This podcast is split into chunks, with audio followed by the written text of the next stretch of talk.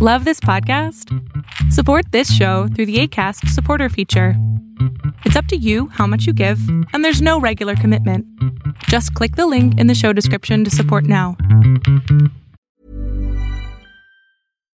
Hi, I'm Daniel, founder of Pretty Litter. Cats and cat owners deserve better than any old fashioned litter. That's why I teamed up with scientists and veterinarians to create Pretty Litter. Its innovative crystal formula has superior odor control and weighs up to 80% less than clay litter. Pretty Litter even monitors health by changing colors to help detect early signs of potential illness. It's the world's smartest kitty litter.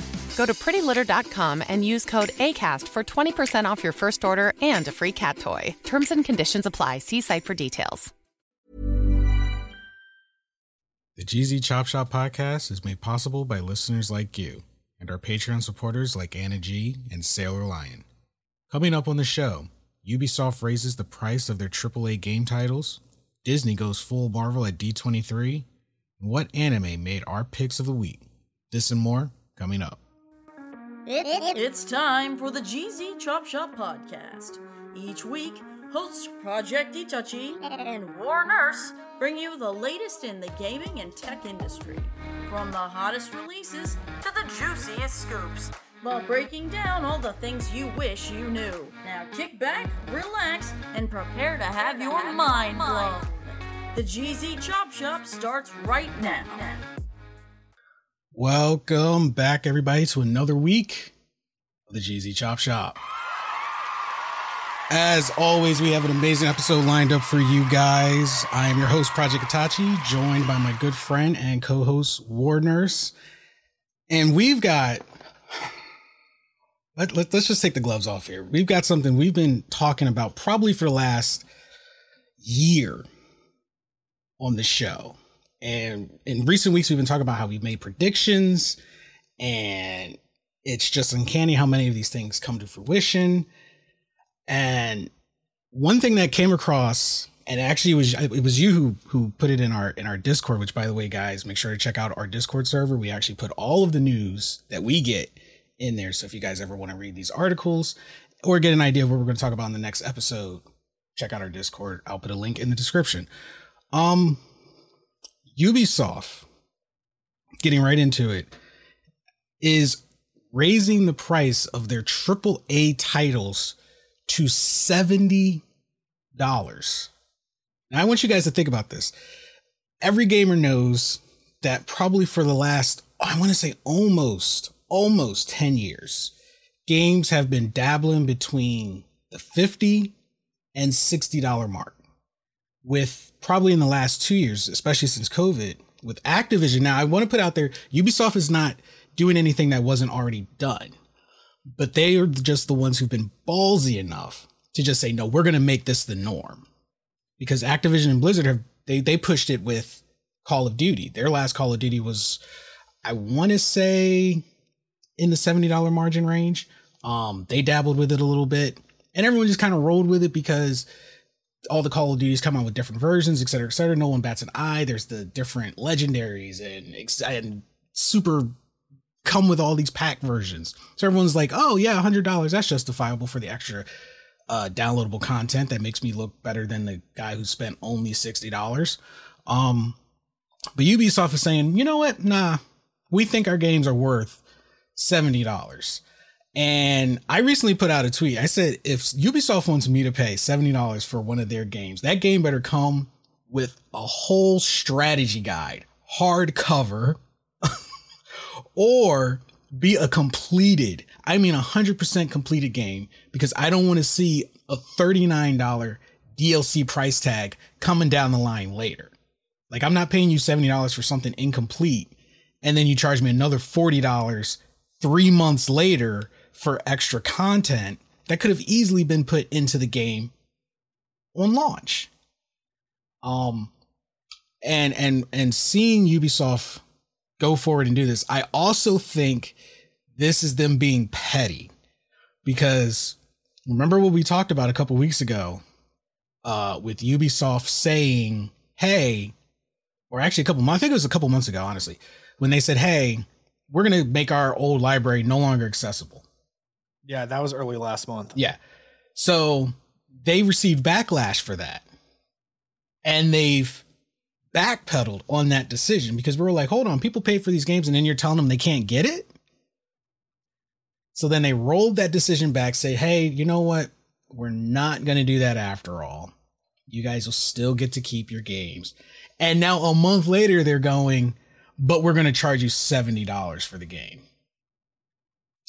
And I'm like, that's that's too my you know my, my my guess is they probably looked at what the average person spends on a game. Um and what i mean by that is uh, like you said earlier there's different tiers of a game when it comes out um you have like the base game which typically runs about $50 give or take you know whether or not it's a triple a game sometimes it's a little less uh, but about 50 bucks is what you're looking at um, but most people would go for like the premium, you know, version of the game or the legendary version of the game, and it would come with all the skins. So they probably looked at the average purchases of all the gamers, and they said, okay, seventy dollars uh, appears to be about the average here, and that gave them the justification to raise it up because from their point of view, seventy dollars is what we're, we are all willing to pretty much spend. I call bullshit because you know, the, the fact is, just a couple weeks ago, we were talking about the lawsuits going around right now, mainly towards Sony regarding digital copies of a game and their prices versus the price of the hard copy. Um, yeah. And some of some of that backfired with the people suing, and uh, other stuff's ongoing. Uh, some some groups are trying to prove monopoly, yada yada yada.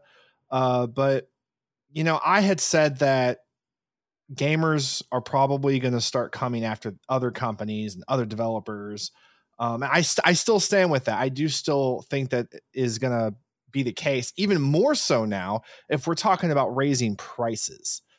Uh, I don't think Activision Blizzard, um, I don't think any of these other uh, companies are going to raise their prices to meet that yet. I think they're going to see what happens with this because typically what we see in the gaming industry, and this holds true for the most part.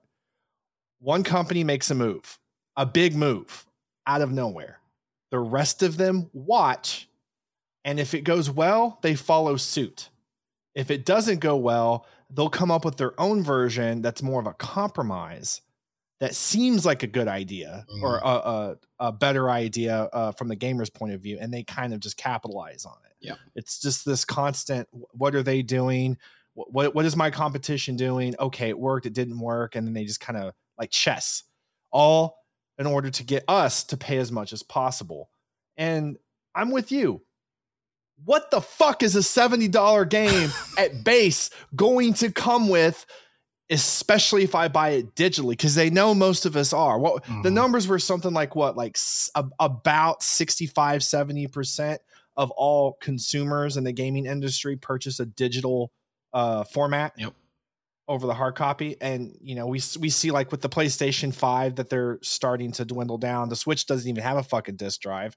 Well, uh, they don't need. I it. think that right, but I think the new the new version, the Switch Two coming out. I heard rumors. I don't know if it's true that it wouldn't come with one. I don't think that's going to be the case. We'll see what happens.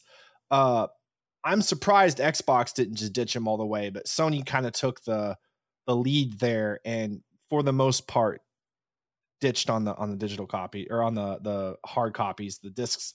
So we'll we'll see what happens. But wow, seventy dollars for a freaking game.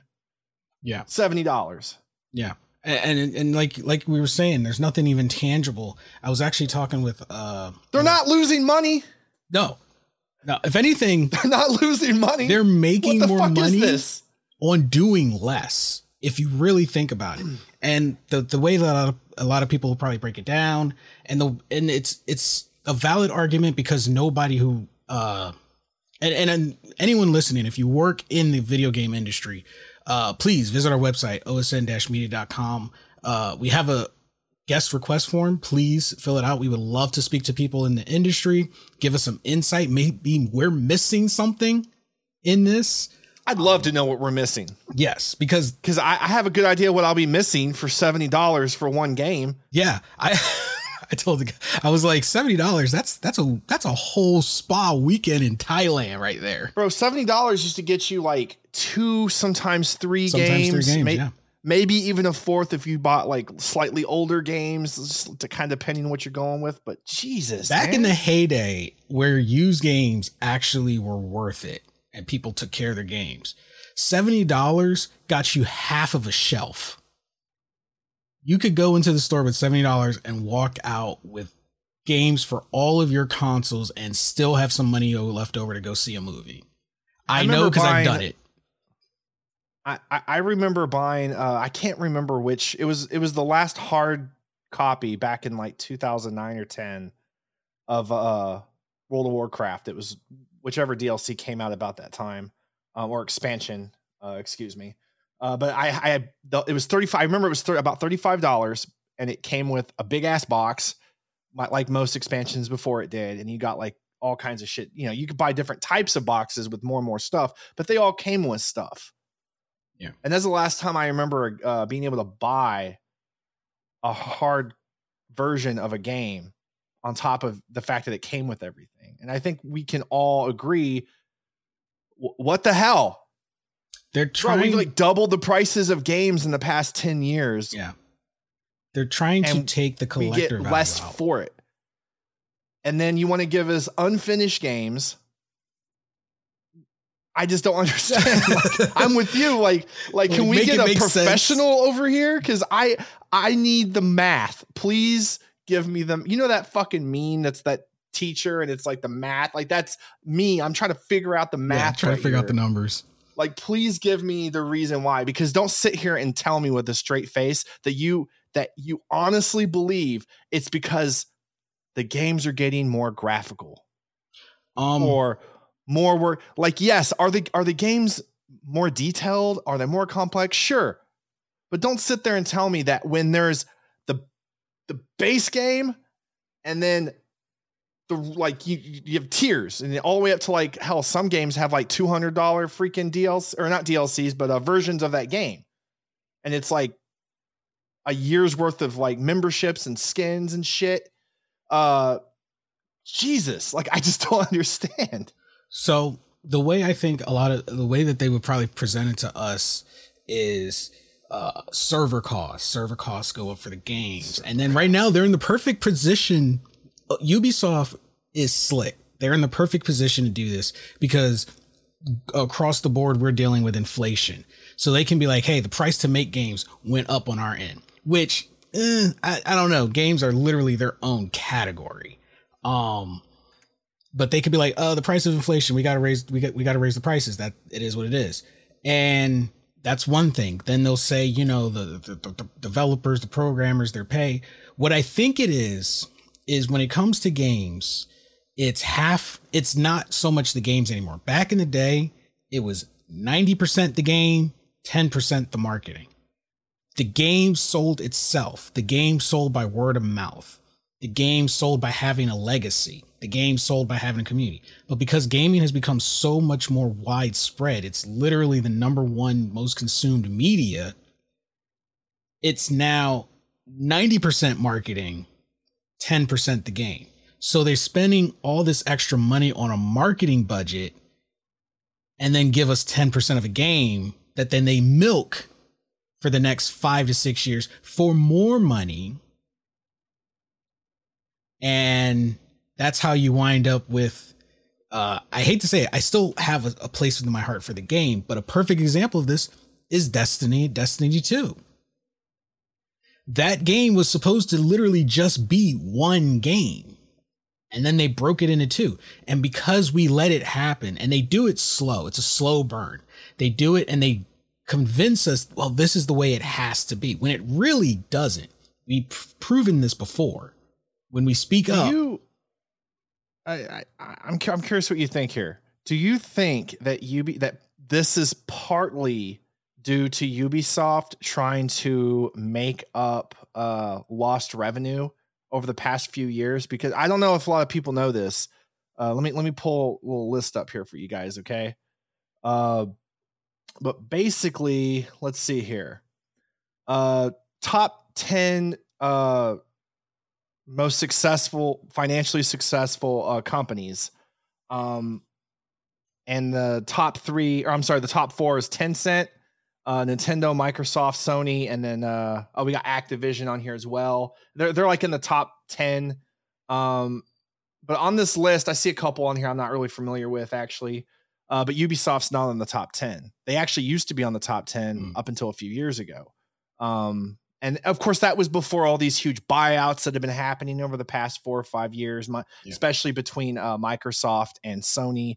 Uh, but Ubisoft used to be on that top 10 list uh, back in, I think the last time was like 14 or 15, something like that. Uh, but Ubisoft has been losing money for the past few years. They have not hit a positive uh, note on on on their growth at all. They've been losing money. I think last year, let's see, let's look it up real quick. It's actually an interesting point that you bring up about them not being on the top. Five percent. They lost two point thirteen billion dollars last year. That's a lot of money this year's not finished yet. We're we're coming up to the end of the the fiscal year, and we'll get their their last quarter sales. Uh, but looks like last quarter they were down four percent. So, yeah, it's possible that they're they're doing this. They're whether it's to penalize the gamers or they're trying to garner revenue, not only to maintain their place or reclaim it, they might be looking to make an acquisition of their own, and they're trying to get the funds to do that. I mean, right now it's an acquisition war. It's it's somewhat quiet at the same time not quiet. It just happens and everyone nods their heads like, okay, cool.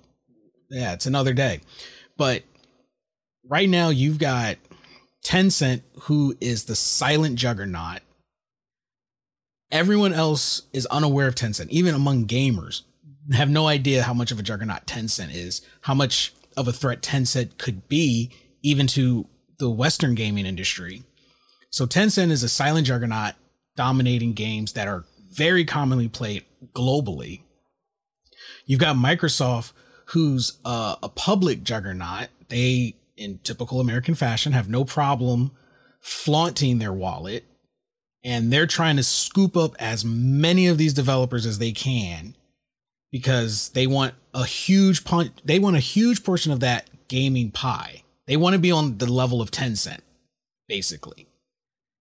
Sony has been forced into a corner to make their own moves, which wound up with them having a lawsuit for once again. Uh, which is funny that Ubisoft with what they're doing could potentially, at least I would think, win that raise red flags with gamers the same way it's it did with Sony, because it's almost the same thing.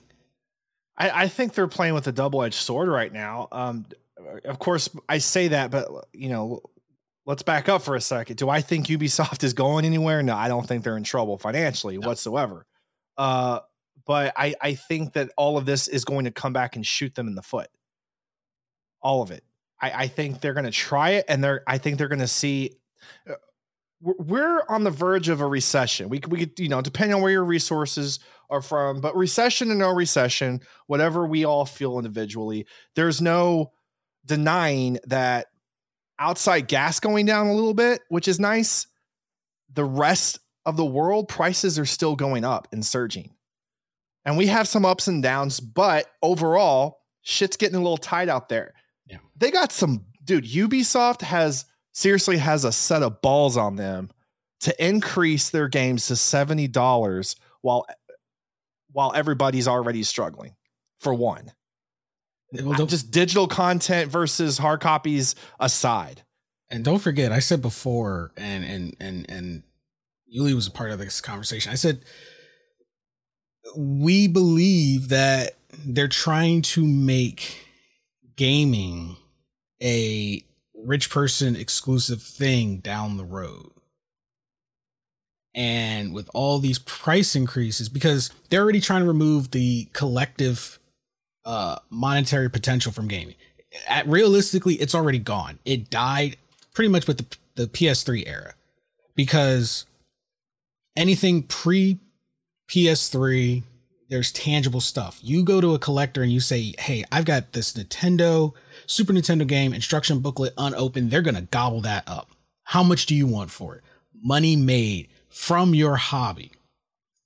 which once again completely unravels everything. People, oh, you can't make money from gaming and blah blah blah blah blah.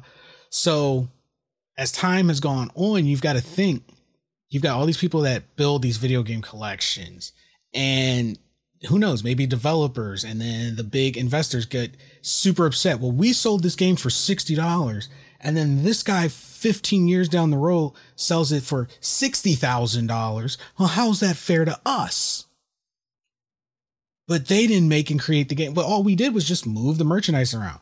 And I think that's bothered them to the point that they've had to find a way to remove a monetary gain for gamers. The whole goal is for us to spend money and not make the money from it. The only way, when you think about it, the only way you can truly make money from video games now is by streaming, which is a wheel that they don't mind us being on because that connects to ad revenue. However, if I said, you know what, screw the streaming grind, it's not worth it, but I have 500 video games that I've collected, I've beaten 250 of them. I want to sell those 250. I'm probably never going to play them again, 100% of them. And I have physical, tangible copies. I find a collector somewhere and they're willing to buy those 250 copies for 500. And we've seen it. It's not even a stretch. We've seen articles, people with video game collections valued at millions of dollars and I go and if you add it all up and says, okay, well, over your life, you spent for these 250 games, uh, it came out to 10 grand. And I flip it and I come back with a hundred K.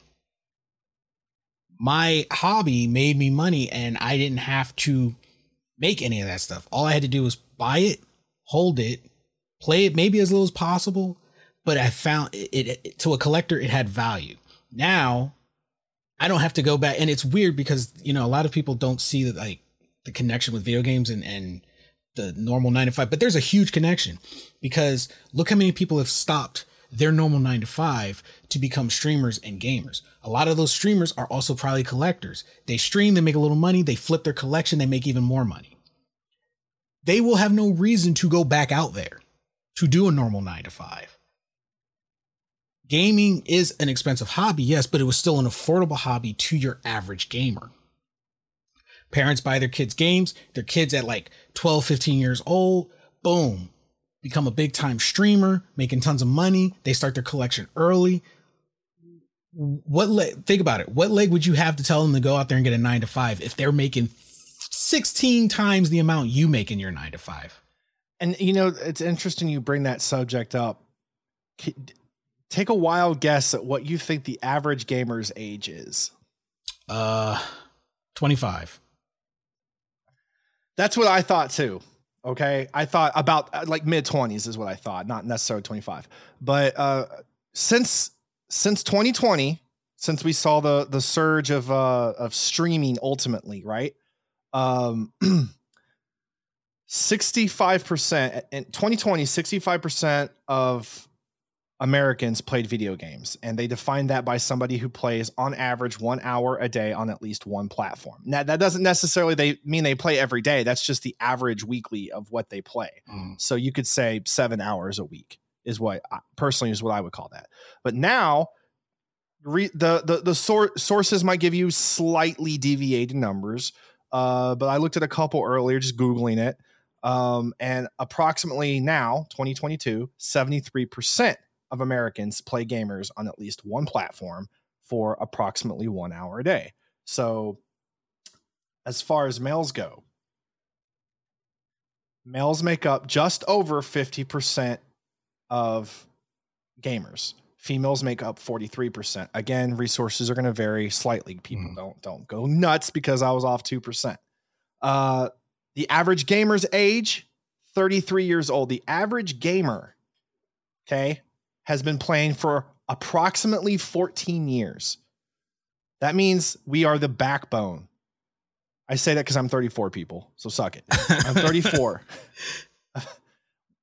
you could say, like I would say, I would say we are the backbone of gaming. We were there yeah. kind of when it when it, you know, the consoles exploded in the late 80s, early 90s, mid 90s. Uh, and then we have a you know new generation coming, you know, after us and being innovative and taking it to places that we never thought we'd see it. So naturally, these gaming industries are going to try to take advantage of that. Mm-hmm. And we've let them. Mm-hmm. We've let them with these DLCs. We've let them purchasing by purchasing not the base game, but per, purchasing the $80 version of the game that, you know, was $90 and gave us a few extra things. Uh, we made excuses to spend a little extra money to get all these things we love. And now, after pro- about 10 years, I agree with that that statement, the past 10 years or so, because uh, we've seen a lot change over the past 10 years and an insane amount of things change. All of that stuff's coming to shoot us in the foot. And now, with U- Ubisoft being a, a good example, they don't know what to do next there's a lot of double-edged swords going around and the, the, the issues coming up with again digital versus hard copies uh, and increasing uh, prices to $70 these are these are double-edged swords that we're seeing on their part and they don't know what to do next. What's the next step with gamers? Another thing that, um, as you were talking, I, I just thought about, and and the double edged sword. Ubisoft is also doing this almost on the heels of Sony winning one of their their lawsuits about overcharging gamers. Uh, because the thing was that they had to be proven to have a, a monopoly. It was proven they don't have a monopoly. And basically, what happened is now, like you said, we're the backbone. It's too late. We're noticing and trying to do something too late. And the reason we are saying something now is because now we're the parents. We're entering that older generation where before we used to go to mom, we used to go to dad, and we used to be like, come on, I just want one game. And they were like, 40 bucks, yep. 50 bucks, that's a lot of money. And I'm sure other gaming parents out there like myself are doing the same thing I'm doing. I'm not spending $60 so you can buy a game and nine skins. I'm not buying those skins for you. You know, I'm not. You can fucking go earn those skins. I don't buy skins. No hate to anyone who does. What I'm saying is, I'm not giving my money to an industry that keeps trying to find ways to take advantage of us. Yep. That's all I'm saying.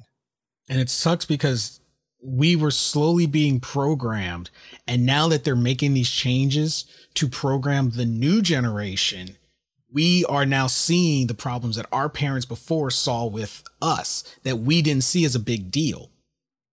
And now the industry, since it evolves with the times, they just weather the storm. They literally roll the die and see what happens. And when it's too soon, when the backlash is too fierce, they pick them back up and they say, we'll just wait a little bit. Give it another couple of years and then do it again. And that's exactly what's happening, except Ubisoft. Ubisoft, like you said, they've got some balls on them. As soon as they saw Sony won, they said, This is our moment. Let's go. Bam.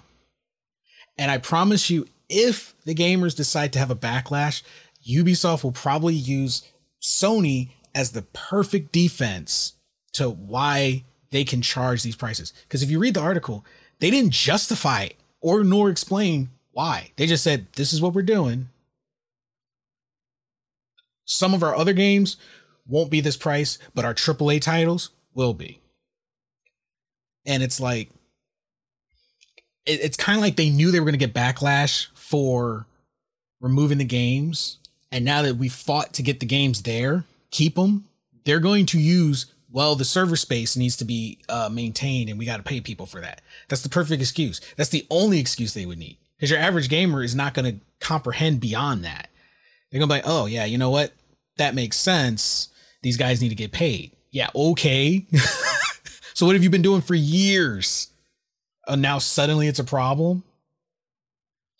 So, you, you know, uh, the, the the thing that is even more insulting is not only are they increasing their game prices, but all these systems, all the platforms have recently come out with with tiers, yeah. and each tier allows you different uh, um, different different levels of access to playing uh, original classics from back in the day, uh you know obviously online gaming uh just different versions of those things and how much of that stuff do you want?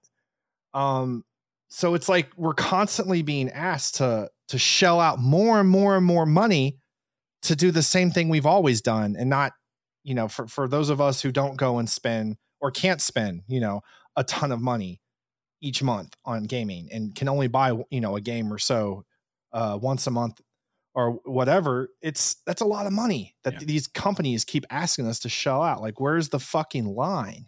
and they and the tiers seem more appealing to your average consumer because just like streaming services it's like oh that's 10 bucks a month that's easy day and i get access to thousands and thousands of games but it's it's basically like a long-term rental that 10 bucks a month it eventually adds up you could have bought on average they give you access to thousands and thousands of games your average person is not going to play half of that library they're going to play the one game that appeals to them. So, in hindsight, you spent $10 to play on average one whole game. Even if you add up all the time, you say, Well, I downloaded this one, this one, this one, and this one. I've got all access until uh, my subscription ends. So, I got all these games I can play whenever. How many of them have you actually played though? Because I know I downloaded a few and I still have only played one, maybe two. And I was like, man, maybe I should play some of these because I'm already paying for it. So in turn, it's basically like if you went to the store and you went and said, hey, I want to rent this game indefinitely. And they basically are like, okay, cool. You can rent any of the games here. We'll just charge you a dollar a day. Or technically, if it's, you know, depending on whatever setup you have, we'll charge you five cents a day. It sounds like a steal. What? I can just come in here for five cents a day and, and rent a game off the shelf? Cool. You go, you rent the game, you play that game for about an hour, two hours. Then you get a busy week. You might be in college. You might work. You might be married. You probably got kids. So now your game time is cut, but you still are paying that five cents a day compared to when you went and you said, I want this game. Here's my money. Now this game is mine.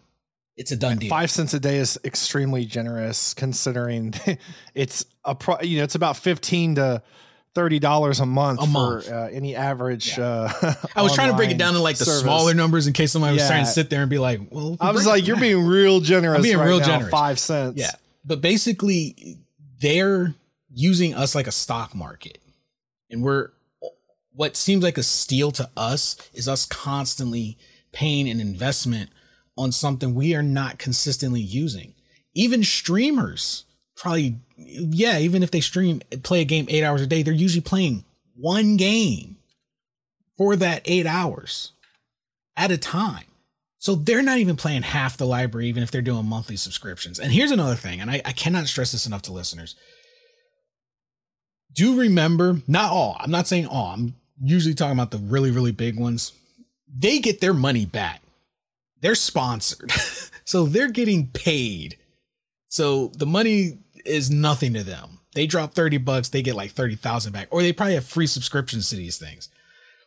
But for you, the stuff eventually starts to add up. For you, for me, it starts to add up. And that's the whole goal. Yeah, hundreds of games, your favorite games. Okay, but what if my favorite game is coming off the list tomorrow? There's nothing I can do about it. Now you're rushing me to play a game. So maybe only 100 people play that game, but this is what we have. We, we, we want to play that game. Why do we have to suffer because you no longer want to supply that game? Well, now I don't want to supply you my money. like they're they're taking half of what made gaming like in my opinion uh amazing and they're trying to make it this like super exclusive club thing. Is it in its best form with these ever evolving worlds and how wide it's spread and that it's a bigger community and now people are accepting of it? That is amazing. That is excellent. Gaming wouldn't have come as far probably if it wasn't for COVID. Um so that's the, great. The next the next step, and and I say the next step, but I I vividly remember this being a topic of concern uh, at least a year ago because I remember hearing about it. It was brief, and then it went away, and we all forgot about it. Uh. Microsoft talked about doing this on the Xbox, but platforms showing ads ads. in the screen while like not even necessarily of gaming, just ads in general, uh, and then you can uh, pay to Okay. not have the ads. It's coming. I mean, they've already been in games, but they were non non intrusive. Like Yeah, in racing, it was more like a, a recommendation slide. exactly. It playing it was an ad that was playing off like a recommendation slide. I'm gonna tell you, if I'm playing paying for a tier of anything, and I don't want anyone to think that I do, I have a PlayStation tier. I will be one of the first to admit, yes, I do have a PlayStation tier, uh, because I was able to roll over my credit And I said, you know what? Let me give it a try. In theory, it looks great. It's amazing. I can download almost any game I want. But already, I'm like two months into my tier and I've only played like two of those games. But if I'm starting to play a game and I swear I start seeing ads pop up in the corner where they start becoming like YouTube and Twitch word like annoying ads, I'm done. I am so done. You know, one of the one of the things I think that the the purpose of the uh, tier system is is to see which of the classics are worth the time and money for these companies to reboot or remake uh, for modern day. They'll see how many people download and play certain classic games that haven't been around for you know at least ten years. Maybe the last version of it was in the '90s, whatever the case is, kind of like Final Fantasy VII. Uh, and they'll see, and they'll go, okay, X amount of people play this game and they're willing to pay a tier for this. Now, is will we make more money by having them continuously pay every month? Or does it seem like in our benefit to, you know, remake this game and sell it? And then we'll just remove the classic and force them all to play the new version. Probably. So if that happens, X amount of time from now, you heard it here. You heard it here. Predicted here. Predicted. So but and on maybe I shouldn't be predicting stuff because most of the time when we bring something up and we're like, this is probably what they're doing, this is probably their aim or their angle. A few months later, we hear some bullshit and we're like, well, there you go. yeah, they're probably like, oh, since they already know, let's just let's just accelerate it. I swear to God, they're listening to us. Sometimes. Oh yeah, just you need to start paying us if you're listening. Um, but anyway, guys, let us know your thoughts. What do you think about this? Is it a big deal? Is it not a big deal? Are you seeing connections that we don't have?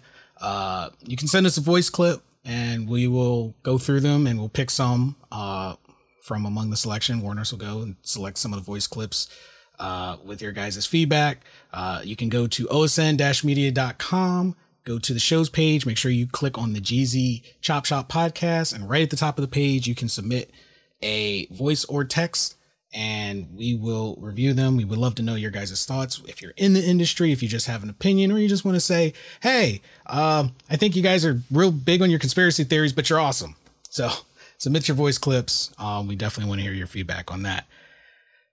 now we're going to move on. What's up, GZ Chop Shop fans? Project Itachi here. Have you checked out our store, thegzshop.com? If not, then you're definitely missing out. We have apparel for men and women that is both comfortable and stylish. New arrivals every month. Curious? Visit thegzshop.com after the show and use promo code CHOPSHOP22 to get 10% off your order. You'll thank us later.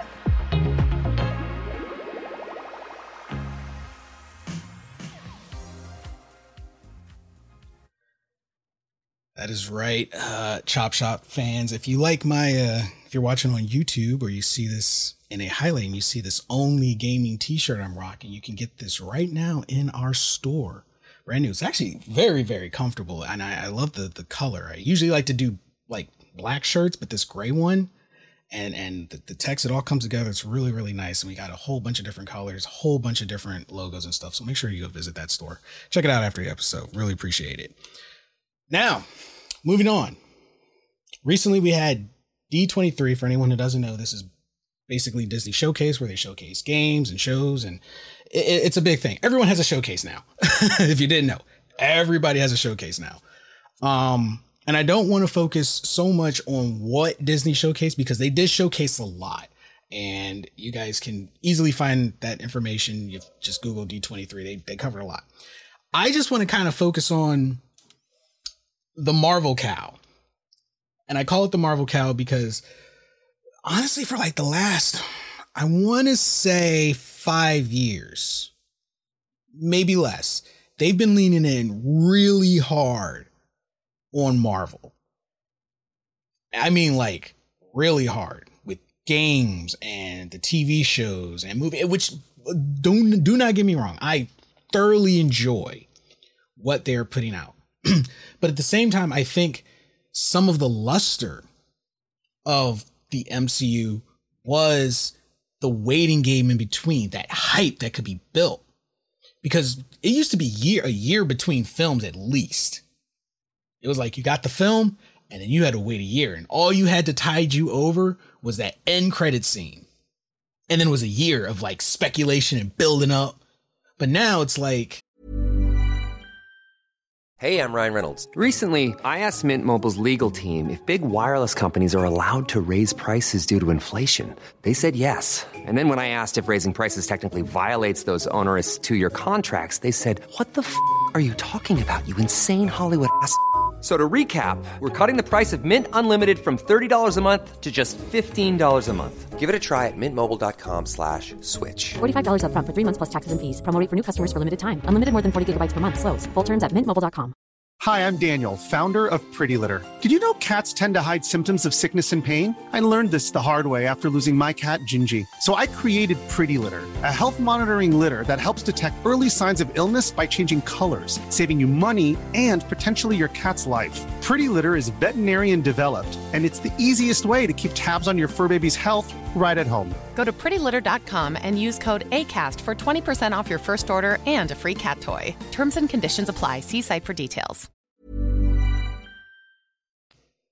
Even when you look on social media, you see people, it's like the movie comes out and they're like, all right, the next one, like six months, right? And it's like, what? And it's like, uh, where's our movie? Where's our show? Yeah, it, it's definitely every time you look up at the theater, every every couple three or four months, there's a Marvel movie up there. It's gotten to the point I can't even keep up. Well, I think you know initially when we were uh, building up with Endgame, it was new. None of us had really experienced a, a, a combined world like that. Yeah. Uh, Iron Man was so huge when it first came out, and not only that, but that was Robert Downey Jr.'s like his biggest role in, in so long. I think it was, like it was a comeback role for him. Yeah, on his big uh, yeah. comeback. So you know, fans were going to see that Marvel or not, just because they loved Robert Downey Jr. Uh, we get up to Endgame, and then you know it finally happens. The the the the big ending. It's all done, right? Well, then we have some sequels of kind of what what's the rest of the Avengers doing, uh, kind of ending their their story after Thanos, right? Yeah. And and that was pretty that that was hype. That was cool. That was interesting to see like where everybody kind of you know ended up and what their continued story was. Uh, how did it come to an end? But now it's like, what are you gonna do? Are you gonna make a whole new situation, or are you just gonna keep trying to branch off all the original stuff that was honestly really good for what it was and, and when it came out? I mean, they're already pushing. They're they already running out the of next Avenger steam. films named and ready to go. they're, Like, they're running out of steam and i'm not saying that that they're not going to make money or that it's not worth it and i'm not saying that most of them are bad but the quality is going down the writing is decreasing um and just like anything right if we all get enough of it those you know the dopamine levels start kind of uh, leveling off yeah. so it's uh, what the question here is what why would I keep watching Marvel movies versus in my case and and a lot of uh you know uh, people like me who read comics and watch anime stuff like that why wouldn't I just keep reading the comics the comics have not only do they have plenty of things for me to read but the writing for the most part is really good Mhm. and there's I, there's no running out and everything's right there and it's it's not disney. It's more intense. It's more adult. It's fun. And i think a lot of people uh, that have recognized and learned and gotten into these comics because of the the disney making these marvel movies i think we're going to see a lot of people same thing. Even if they didn't read comics before now they are. Now they're realizing oh wow there's like all this great stuff out here and it's going to add to that loss of steam for these movies. Yeah. Because it's almost like now it's just on a schedule. It's just okay. It's like it's almost like on that Call of Duty schedule. You can almost set your clock by it. Oh, it's May. Time for a Marvel movie. Oh, it's July. Time for another Marvel movie. When I mean, it was like towards the end of phase four that we started getting that twice a year. But before it was one a year. And then in one year we had Multiverse of Madness and Thor Love and Thunder. You know what I want to see? There's always a conspiracy theorist situation with you know most of the things go on in the world. I maybe they're there. If they're there, guys, let us know. I want to know because I fun fact, people, I love conspiracy theories, no matter how bad they are, no matter how obviously stupid and ridiculous. they're just fun to indulge in. Like, haha, look, yeah. this is ridiculous. I'm the same way with like cryptids and aliens, like whether or not they exist. I who am I to say? But it's interesting to watch the guy that lives in the woods talk about what he thinks he saw because he was really drunk. I like that stuff. It's interesting to me. I want to see the guy come out of the woodworks and like they're just trying to uh, to distract us from the wars and the aliens with all these Marvel movies. They're just keeping our attention. That's why they're on a schedule. Like I want there's got to be someone out there who you know is like like they're yeah. just distracting us with Marvel. I could totally see that too. I could totally see that like Disney's being paid by the government to roll out Marvel movies to keep us distracted and like uh, just keep them busy. They don't know what's going on. a lot of times conspiracy theories are more exciting than the actual thing that they're talking about you know like the their thoughts are just like like what? So yeah if you guys know of any uh marvel conspiracy theorists who think we're being distracted i'd, I'd love that that's real specific i think but yeah.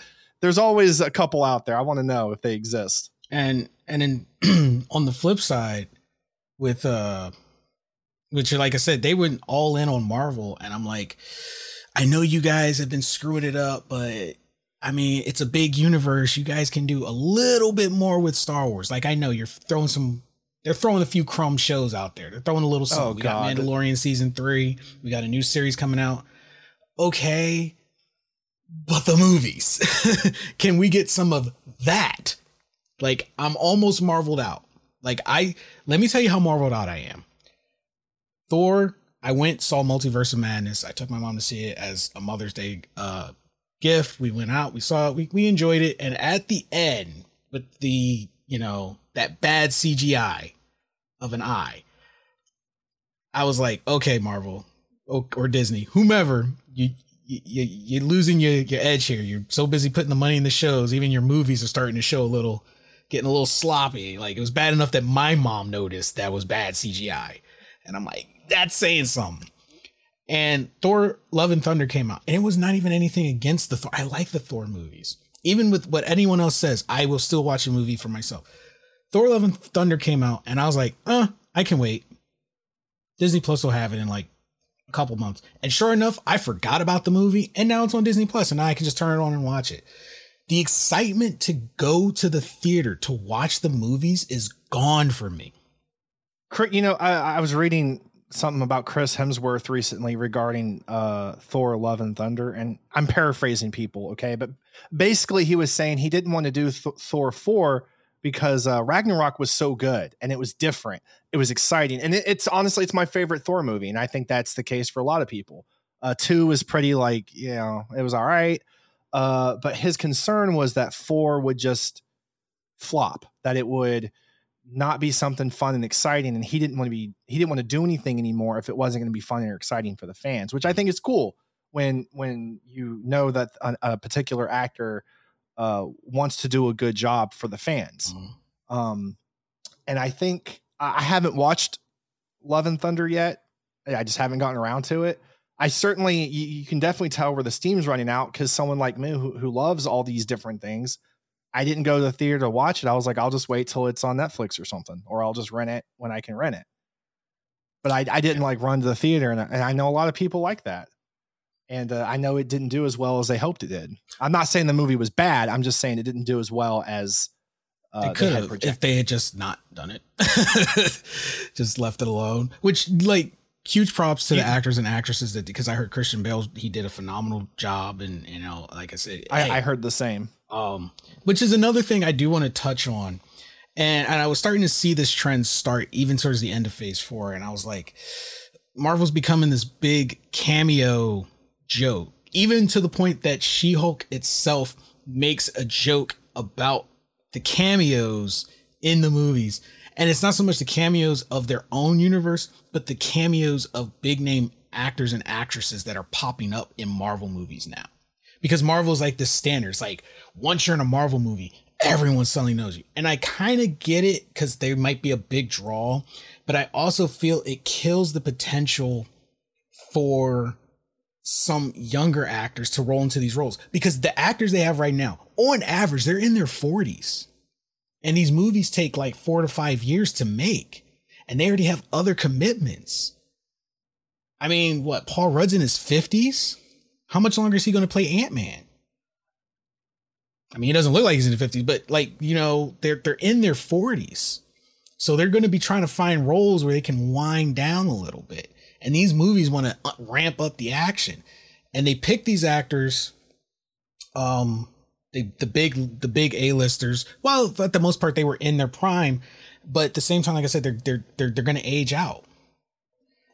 And in it's I feel like it's hard now because I feel they they kind of do it with some of the shows, but at the same time, I'm like, this is a chance for new actors to hit the scene. People who need those breaks that I think we perfect example. No one really knew who Hugh Jackman was until he got the role of Wolverine. For the longest time, there was so many people like this person will be a great Wolverine, this person will be a great Wolverine, this person will be a great Wolverine. And then Hugh Jackman came in and everyone was like, he's Wolverine but nobody knew who he was before then. If I say Kate and Leopold, half of the people would not know what I'm talking about, except the ladies. The ladies who probably knew who Hugh Jackman was probably know about the movie Kate and Leopold. Yes, I know about the movie Kate and Leopold. Really good movie. That's all I'll say. Anyway, anyway, nobody knew who he was until he was given a chance. And it was Russell Crowe who got him that chance. And this is why I say I feel unnamed actors and actresses would probably be able to bring back that spark. Yes, we had Robert Downey Jr. that kicked it off and got everything going. And then they were just like, let's just keep bringing in big names. Let's just keep bringing in big names because. Well, remember his he, he was a big name. He was already I a mean, big name.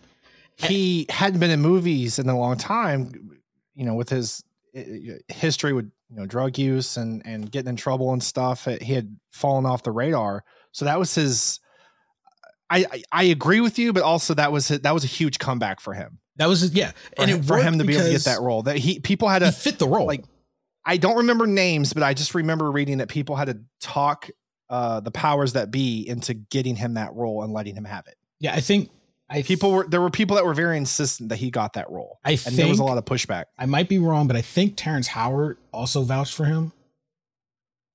That sounds right. That I that uh, vaguely my memory is you know fuzzy on details but i just know yeah. that the situation was people had to like they really pushed hard for him to get that and, role. and he and you know because there were a lot of studios and, and, and directors and stuff that still wanted nothing to do with him. Yeah. Which he killed the role. I'm glad. I'm very glad he got it. He killed it.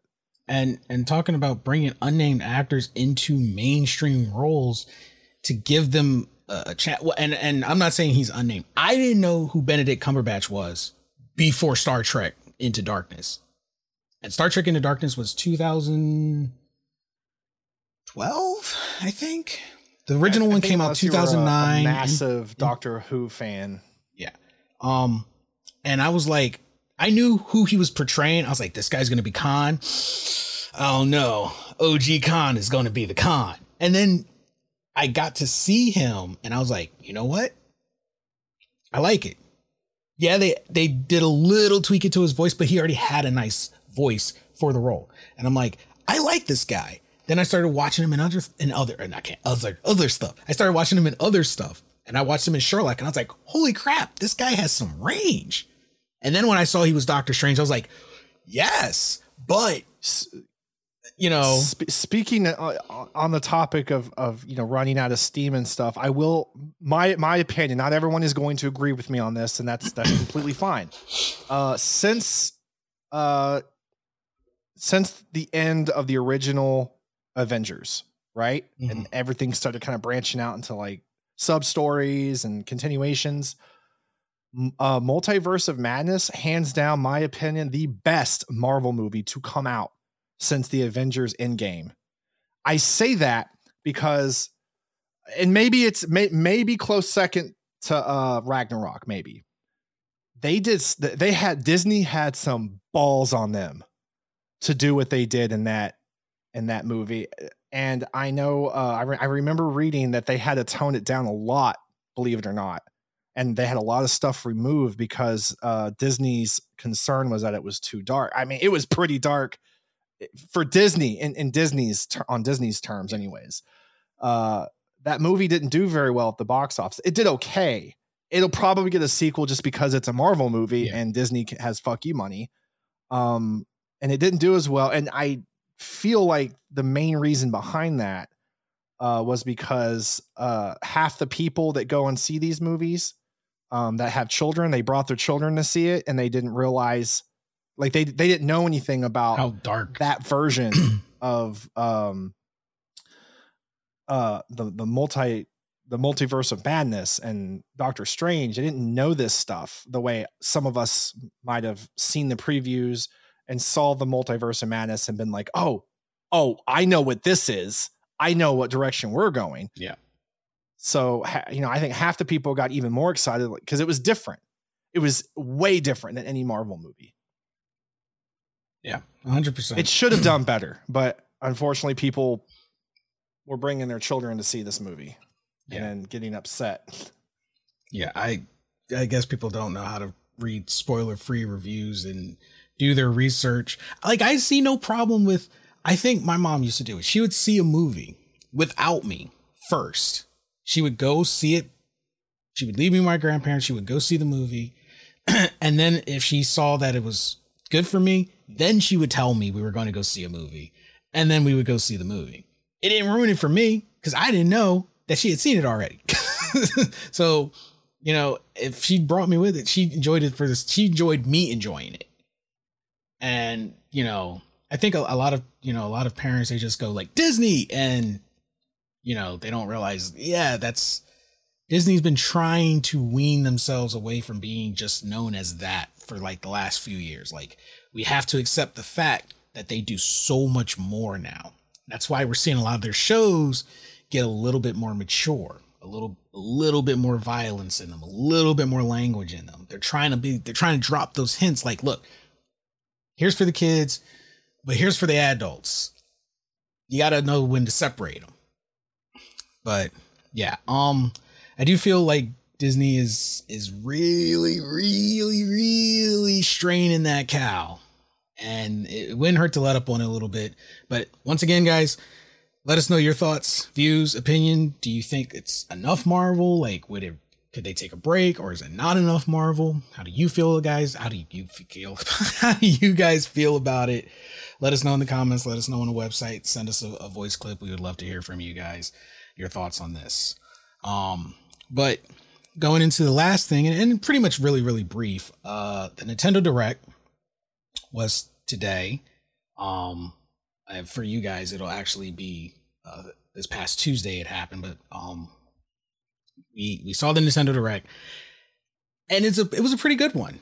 Everyone finally got what they've wanted for like the last two years, and it's an official release date for the Legend of Zelda Breath of the Wild uh, sequel, which is now the Legend of Zelda Tears of the Kingdom. It looks beautiful too. It's looks unfinished, and they even put a little thing there that like it doesn't like. Yeah. this is not what the final product is going to be. Uh, but it looks gorgeous. It looks it looks really really good. Um, it's been in development. I, I want to say it's been in development hell. Like you know, a lot of people probably don't want to say it has been, but I think it's been in development hell for the last few years. Um, and it's kind of good. I, I can't imagine the pressure though, being on the team that works on any Zelda game. After Breath of the Wild, There, well, just period, man. I mean, every single Legend, the Legend of Zelda game that has ever come out has done well. None of them suck. Now there are a handful that you know maybe we don't like as much, or they're Yeah. our least favorite. That's of course, but none of them suck, and none of them certainly hurt them. So to keep that standard of these Zelda games, I can't imagine the pressure. and they probably have been watching gamers over the last few years what we like, what we don't like. And they probably had to they've added things probably that they had to take out because they thought it was cool and the gamers like, "Ah, that's so drab." And they're like, "All right, well, we can't use that."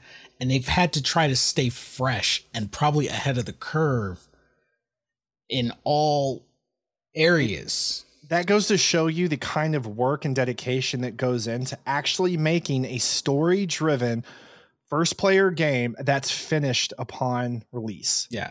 No DLCs, no expansions, and it's it's last of its kind as far as these types of games go. Now, Breath of the Wild did have expansions. However, I will give them leeway on the expansion because Breath of the Wild itself was a, completed game. Exactly. There there was no there was no serious issues. There was no you know no problems. You didn't require you didn't have to wait on the DLC Yeah. to can for the continuation. Exactly. Like the game was done. Yeah. You played the game and it was done. But you didn't need the DLCs Yeah. to continue enjoying the storyline. Yeah, you can play Breath of the Wild. It gave you subsets of the storyline. But it wasn't like you have to play those to enjoy the next game we're going to come out with. Yeah. you can you can play Breath of the Wild beginning to end a hundred times over without ever once getting DLC. You you don't miss anything. It's just added features that just expand on what was already an expansive world. And that's basically all we asked for. Yeah. That's all we asked for. Give us a completed game to enjoy and then let that DLC literally be optional, not make me feel like I'm missing out on on an experience. May 12th, 2023. I don't I haven't heard about the the release date in a while for the Nintendo Switch 2. But I was under the impression that that was something that was going to be coming out the next year or two. it wouldn't surprise me if that might be a big hint to when it's coming out because I don't think there's ever been a Nintendo console that's launched without Not- a, a Zelda special edition. Right. And n- not to say that the Switch needs a sequel at all. The Switch is a 10 out of 10 by itself. It, it needs no, you know, upgrades at, at this current time. Um, I'm I'm just speaking from like what we what we typically expect and see from platforms releasing new new models. So, um, but for me, definitely excited about Zelda. Octopath Traveler 2 was announced. That's something a lot of people have been. Fire Emblem. Fire Emblem Engage looks good. I you know a lot of I've talked to a lot of people. I've gotten mixed results in conversation about people that whether or not they like Fire Emblem kind of seems hit or miss. But the people who do like it are people who grew up with Game Boys, Game Boy Advance, the the the 2D, 3D, the DS, like all all of those. They all had there's so many damn Fire Emblem games. And Oh, those those Fire Emblem games kept me going. When I didn't have Pokemon, I was playing Fire Emblem, man. I'm gonna tell you, next year So I'm always excited for a new- a new- plethora Entry. of Smash Bro characters. They're gonna come out with another expansion. If they don't announce a new Smash Bros, we're about to see another expansion to the roster after that Fire Emblem drops. I was gonna say I, I wouldn't doubt it if they started adding anime characters, uh, but that Probably would I change. the whole say that, but th- that's that's what Pokemon technically is. yeah. is is anime. So Read the manga, people. And speaking of this, this wasn't at direct. I actually just found this in passing. Uh, I'm gonna start getting into console collecting, especially since games are losing their trade value. I'm like, well, I guess I'll collect consoles when I can get them. Uh, specifically Nintendo.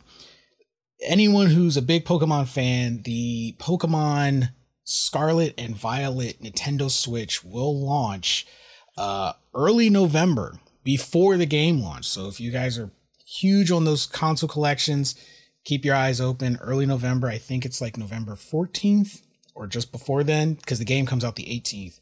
Uh, you can get the collector edition uh, Nintendo Switch for that as well. Also, I want you guys to ending on this thought. Nintendo, if the game norms of prices change, doing a full circle real quick, Nintendo will be the cheapest in the bunch because they've been almost consistently $60 since like the early 2000s. Think about that. Yep. Yep. They went from being almost the most expensive to now they're going to probably be the cheapest. But by the way, GoldenEye. oh, yeah. Remastered. People, it's not a it's not a remake. They just touched it up a little bit and then they reformatted it to fit our TVs, right? yeah. See what I did there? That's my bad joke, dad joke of the day. Uh, I thought that was pretty cool. I kind of wondered why. If why wouldn't it just be part of the tiers? But it kind of goes back to what I mentioned earlier. If they can sell a game and feel like they'll make more selling the game than Yep. they would people paying a tier to play the game, Yep. then they'll do it. And it's my fucking point right there. Yep. Because they know how beloved GoldenEye is. People have been begging for years for them to bring that back since the GameCube. I'm curious how it's going to do though, and it's not because I'm I'm concerned like it's a bad game. It's it's it's an old game. It's a 90s game. It's it's very old. But the people that can vouch for this game and and the hows and whys it's so great are us, our generation. We grew up on that game. Uh, I'm curious to see how the new generations of gamers enjoy this game. I don't Will think they're going to have a problem. I don't think there's going to be a problem.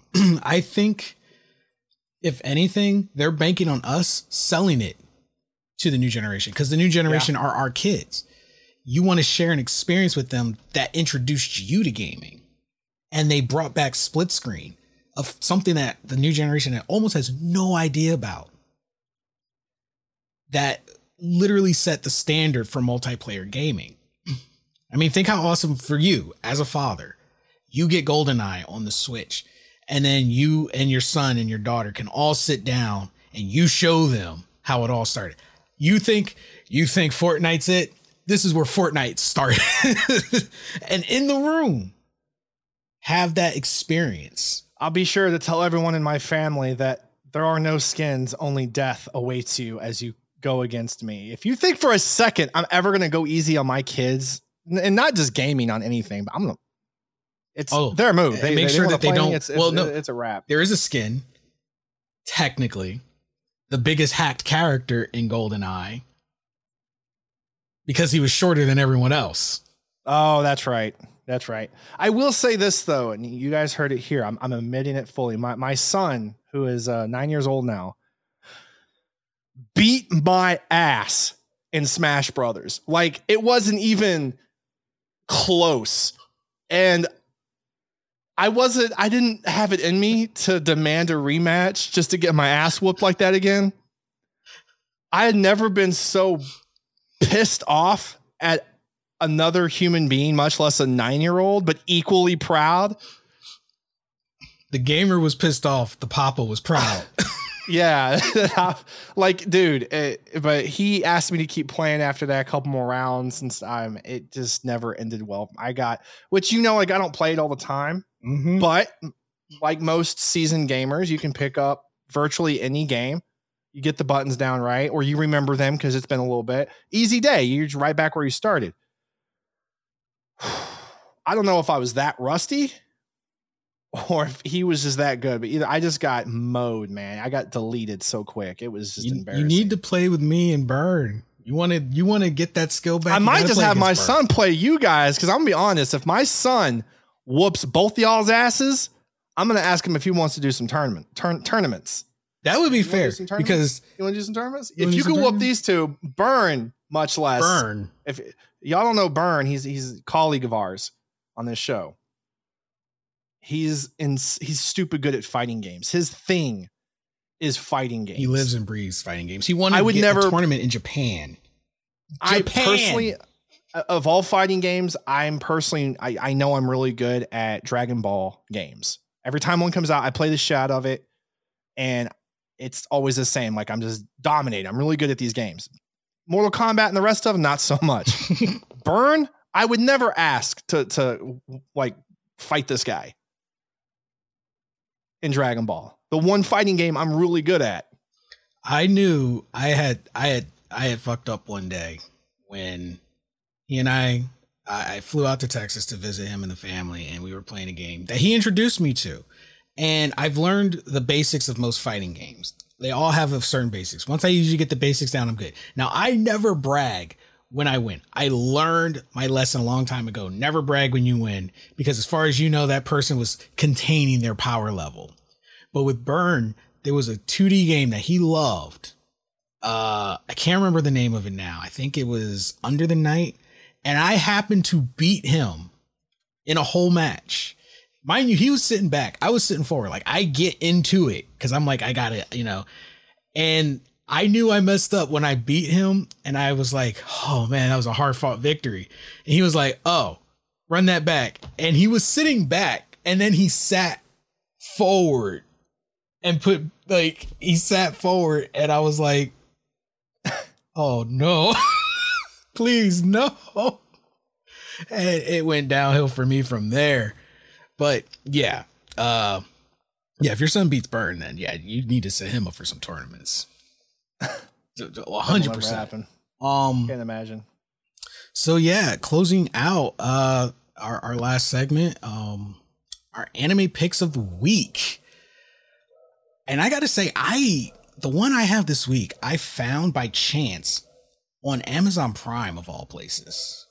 Um, and I know you guys are probably expecting me to come and say like some shonen or some action thing because usually that's like the trend. And it's like probably expected of guy, but this one's actually a love romance. And I I I was looking for something off the beaten path that I typically would have glazed over, and I said, you know what? I'm just gonna click click click find something. And what caught me was the subtitle of this anime, Love is Hard for an Otaku. But the name of the anime, my pick for this week is uh Wotakoi, Love is Hard for an Otaku. And for anyone who doesn't know what an otaku is, it's basically a person who is truly into either games, cosplay, anime, um, anything that normal society deems weird. Um, they're fully invested into it. Like those super intense cosplayers that really get into it, those hardcore gamers, they live and breathe games the anime ma- manga readers, et cetera, et cetera, et cetera. And it's a romance uh, comedy of these two otakus and their relationship together and with their friends. They all work together and they're all otakus. One of them is a hardcore gaming otaku. He lives and breathes games. The other one is a yaoi fanatic. She loves her yaoi manga If you don't know what that is, I'm gonna let y'all look that one up on your own. Um, her friend is a cosplaying and manga fanatic. She loves cosplaying and, and manga, and her boyfriend is really big into uh, manga and like Cardcaptor Sakura. Um, and watching the dynamic between these four friends is just pure hilarity. It's like a it's a good slice of life. It's it's no action and it's just their interactions with each other. And it's funny because if you have any passion in any of these things, games, anime, manga, you can see yourself in these characters. And I totally saw myself in these characters. And then it made me think weirdly enough, it made me think about like as a person who has hobbies like these and how many times I've run into people who do not understand my hobbies how it's just better to match with someone who's on that same wavelength and how much fun you could have with someone that understands and accepts those those your love of those hobbies and why you love them. And how much more fun you could have with someone instead of because uh the the main female uh protagonist she would hide her otaku side from her boyfriends she would like hide it bury it and those relationships failed.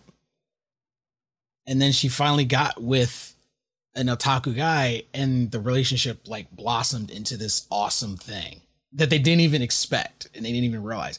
And it just it was like it was so heartwarming and it's so funny and it's just a great time. Uh that I highly recommend it for anyone who's looking for something off their usual genre. And you, like I said, it's on Amazon Prime. Check that anime out. I usually don't talk about like love romance animes, like 100% pure love romance animes. But this one was so good. My only gripe, there's not another season. It ends on 11 episodes, and I'm like, I need more, so I have to read it. It's amazing how much uh, of a story can be told in an anime in just 11 10 episodes. To, 10 to 15 episodes. Yep. Such a good anime. Such a good anime. I highly, highly recommend it. You will not be disappointed. Check it out. Totally worth it. I might just rewatch it again because it was just that good. Well, uh, for me, uh, I'm going to recommend something for uh, some of the newer anime um, enthusiasts. Uh, the original Blood anime movie. I'm going to challenge anyone who might also think that anime is for kids. Watch the original Blood. It's called Blood, and it has a positive sign next to it. Blood anime. It's it's a movie. The original movie came out around 2000, I believe. Mm-hmm. Um, shortly after, they released uh, Blood C and uh, a continuation of it. you can the- watch them in orders. Who's the Who's the studio behind that? I, I the name is on the tip of my tongue, and I just can't. IG and Aniplex. Aniplex. That's right, Aniplex. The same one affiliated with Demon Slayer. And that that universe is Among actually plenty of other things. That whole universe is also connected to, uh, I think Tsubasa Reservoir Chronicles and Yes. XX Holic. Yes, it is. Yep. I don't know about that one, but yeah. Um, I highly recommend it. And then uh, you're not going to find the now. There's a live action movie. Don't watch that one. It's uh, I I don't advise anyone ever watching a live action anime movie. None of them are good. so watch the anime movie, not the live action movie. Um, but it's intense, people. And then the um the series, which you can find on uh, Funimation, Crunchyroll, or maybe both of them, but they're on one or the other. Uh, you can watch the continuation, which is a two part, I think, two series long. Um, and it's pretty good. It's kind of like a continuation of what happens after the fact. And the last iteration is pretty.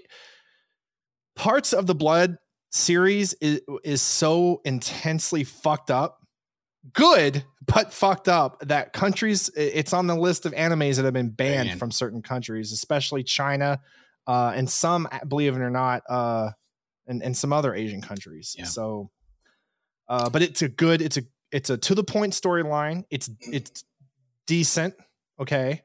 Don't go in there expecting you know attack on titan or any you know crazy storylines that get more and more. No it's it's a pretty straightforward storyline uh, but it's good and Clamp. uh, for me, it's a, it's a name I was clo- trying to it's an original. Was that? Clamp is one of the other Oh yeah, studios behind uh the, the Blood series. yeah. I think they did the uh season two, the uh after everything happened. But yeah, I, Blood. I recommend it. Um, watch it. Do not watch it around children. you will get in trouble, or you'll hate yourself. One of the two. Fun fact: Don't watch any f- new anime around your kids. You really shouldn't. just just to be on the safe side. there's there's a handful of animes on Netflix that I'm very surprised about. Now, of course, you know, like granted, like if you go to the like kids, if you go to the kids Netflix icon, uh, there's hardly any anime on there. I, I think the anime stops at pretty much like Pokemon, Yu-Gi-Oh, stuff like that. Um, but I am very surprised, and I'm curious to how many parents might not realize this about anime, and they're just out there like giving their kids free reign. But yeah, don't ever watch an anime you've never seen before. Yeah. Around people that maybe they don't they don't know or understand because you find yourself in a situation. Mm-hmm. Very awkward. But that is everything we have for you guys for this week. Uh, we really appreciate you guys tuning in and listening. If you have any feedback or any thoughts on anything we've covered this week, make sure to visit our website, osn-media.com. Visit the show page, GZ Chop Shop Podcast, and at the very top, you can submit your audio clip. Or if you don't want your voice played and you might be a little shy, you can also submit it via text and we might read it on the show. We would love to hear from you guys, your thoughts, your opinions. If you're in the industry, check it out. And if you happen to be in any of the industries we cover, check out our uh, be a guest page. Fill out the form and we would love to connect with you guys to have you on the show. We would love to get some feedback from the industry um, because all we can do is be outsiders looking in and take the facts as they're presented on the internet which we know numbers get mushed and then it's conspiracy and facts and then you just get a mixed pot of things. So we would love to hear from anyone Oh, in yeah. the industry. Please explain to me why seventy dollars. Yes, we would love, to know why you guys charge seventy dollars. If you work Please. at Ubisoft, please let Please us know why put you me in my place. I please. We would love to. We would love appreciate that. Um, and if you guys love everything about the show, make sure to visit our Patreon page, patreon.com forward slash OSN Media. If you want to get these episodes completely ad free, you want to hear your name shouted out on the show, if you want early access, and if you want to be part of the new watch parties that we're going to be introducing to our Discord server with all the perks included, you can get all of that when you visit our patreon.com forward slash OSN media, along with promo codes that you can use in our store as well, such as free shipping or huge, huge discounts. Totally worth it. Go check it out. It helps out the show and allows us to continue on our other podcasts as well Gunpowder Red and Afterthoughts After Dark. Anyway, that is everything. You guys have been amazing. Stay safe, take care of yourself and each other, and we will catch all you wonderful people on the next podcast. Later.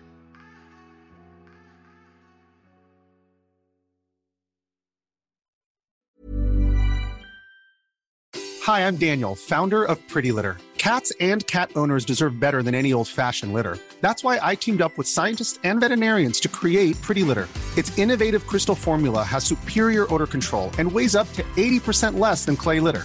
Pretty Litter even monitors health by changing colors to help detect early signs of potential illness. It's the world's smartest kitty litter. Go to prettylitter.com and use code ACAST for 20% off your first order and a free cat toy. Terms and conditions apply. See site for details. What's up, everyone? Project Itachi here. Did you enjoy the show? If so, think about supporting us on Patreon or ACAST for exclusive perks, content, and more. Also, visit our store thegzshop.com. You can find all of our links on our website, osn-media.com. Until next time.